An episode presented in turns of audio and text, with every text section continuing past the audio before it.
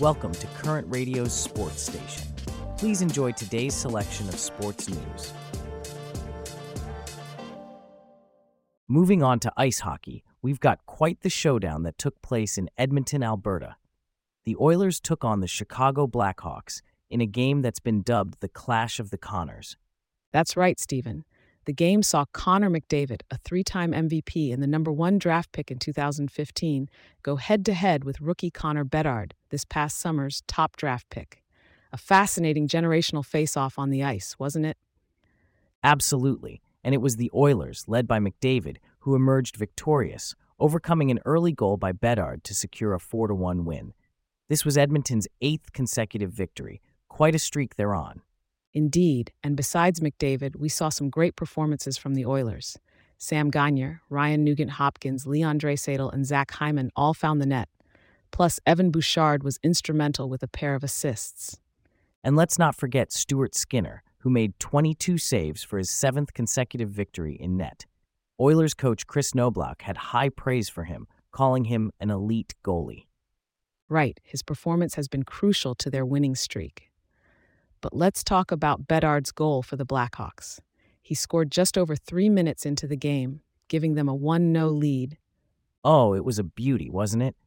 Took a long pass from Alex Vlasic, broke away, and delivered a deceptive shot that beat Skinner. Just his 12th goal, but what a goal it was.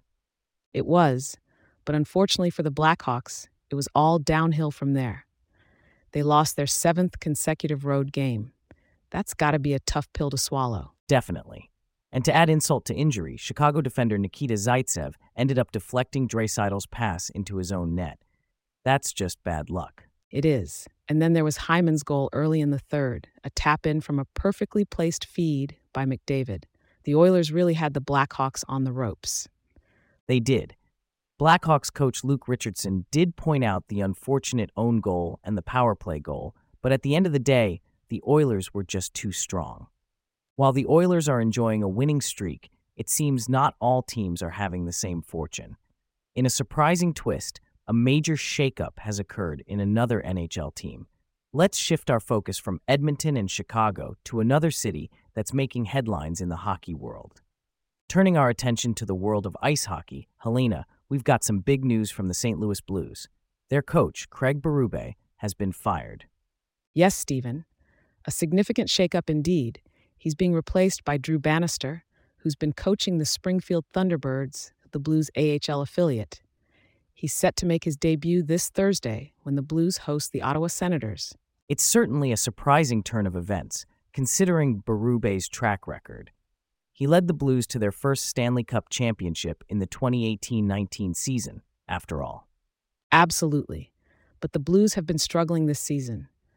They're currently sitting at a 13 14 1 record after a 6 4 loss to the Detroit Red Wings.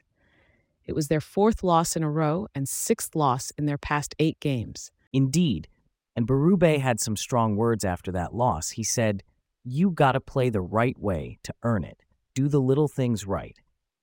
And he pointed out that they didn't take care of the front of their net very well in that game.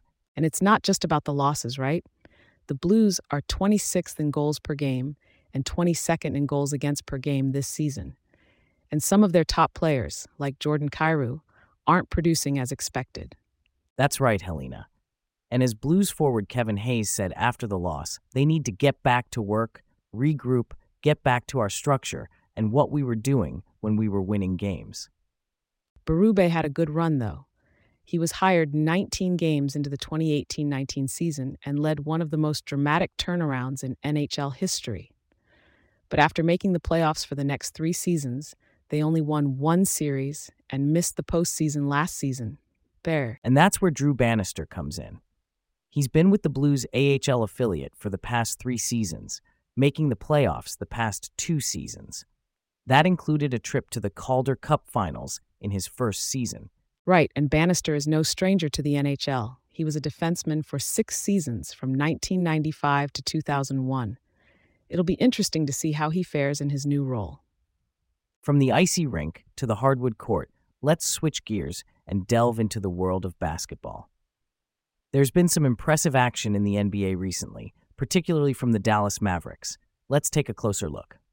So, Helena, let's talk about Luka Doncic's performance against the Lakers. Despite being added to the Mavericks injury report, he managed to lead his team to a 127 to 125 win. Yes, it's impressive how he's been shouldering such a heavy workload, especially with the Mavericks rotation being ravaged by injuries. Co star Kyrie Irving, for instance, missed both games due to a right heel contusion. Right? And then there's Maxi Kleber and Josh Green, who've been out for an extended period. Derrick Jones Jr. was injured in Memphis and sat out against the Lakers. Seth Curry, the fill in starter at shooting guard, didn't play in the second half because of left ankle soreness. And yet, despite all these setbacks, Doncic has been extraordinary. He scored 33 points, 6 rebounds, and 17 assists, even outplaying LeBron James. Quite the feat, isn't it? Absolutely. But it's not just Doncic who's been stepping up. Tim Hardaway Jr., for example, returned to score 32 points against the Lakers after missing three of the previous five games. Indeed, and let's not forget Dante Exum, who started in Jones' place. He scored 26 points, shooting 7 of 9 from three point range. It seems the Lakers' strategy to give up open looks to Exum backfired. Quite so. They planned to force the ball out of Doncic's hands, but it ended up costing them, especially in the fourth quarter.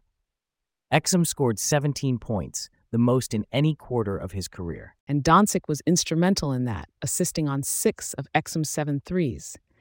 It's a testament to his trust in his teammates, don't you think? Absolutely. And it's that trust, coupled with his exceptional skill, that's led to his phenomenal five game run. He's been averaging 35.2 points, 9.2 rebounds, and 12.4 assists, helping the Mavs to a 4 1 record. And with that, Dallas has moved up to third place in the Western Conference standings.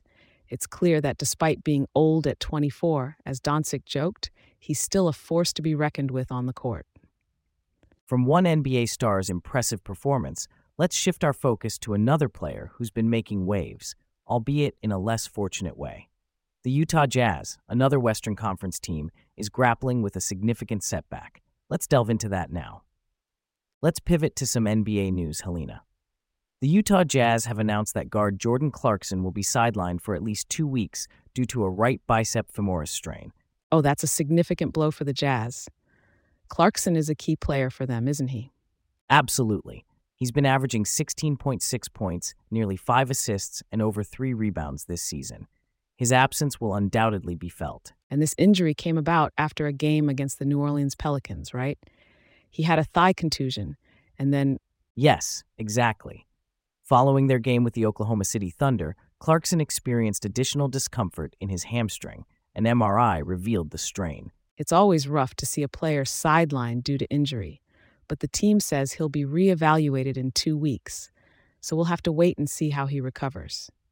Indeed, Helena. It's a waiting game now, and in the meantime, the Jazz will need to figure out how to fill the gap left by Clarkson's absence.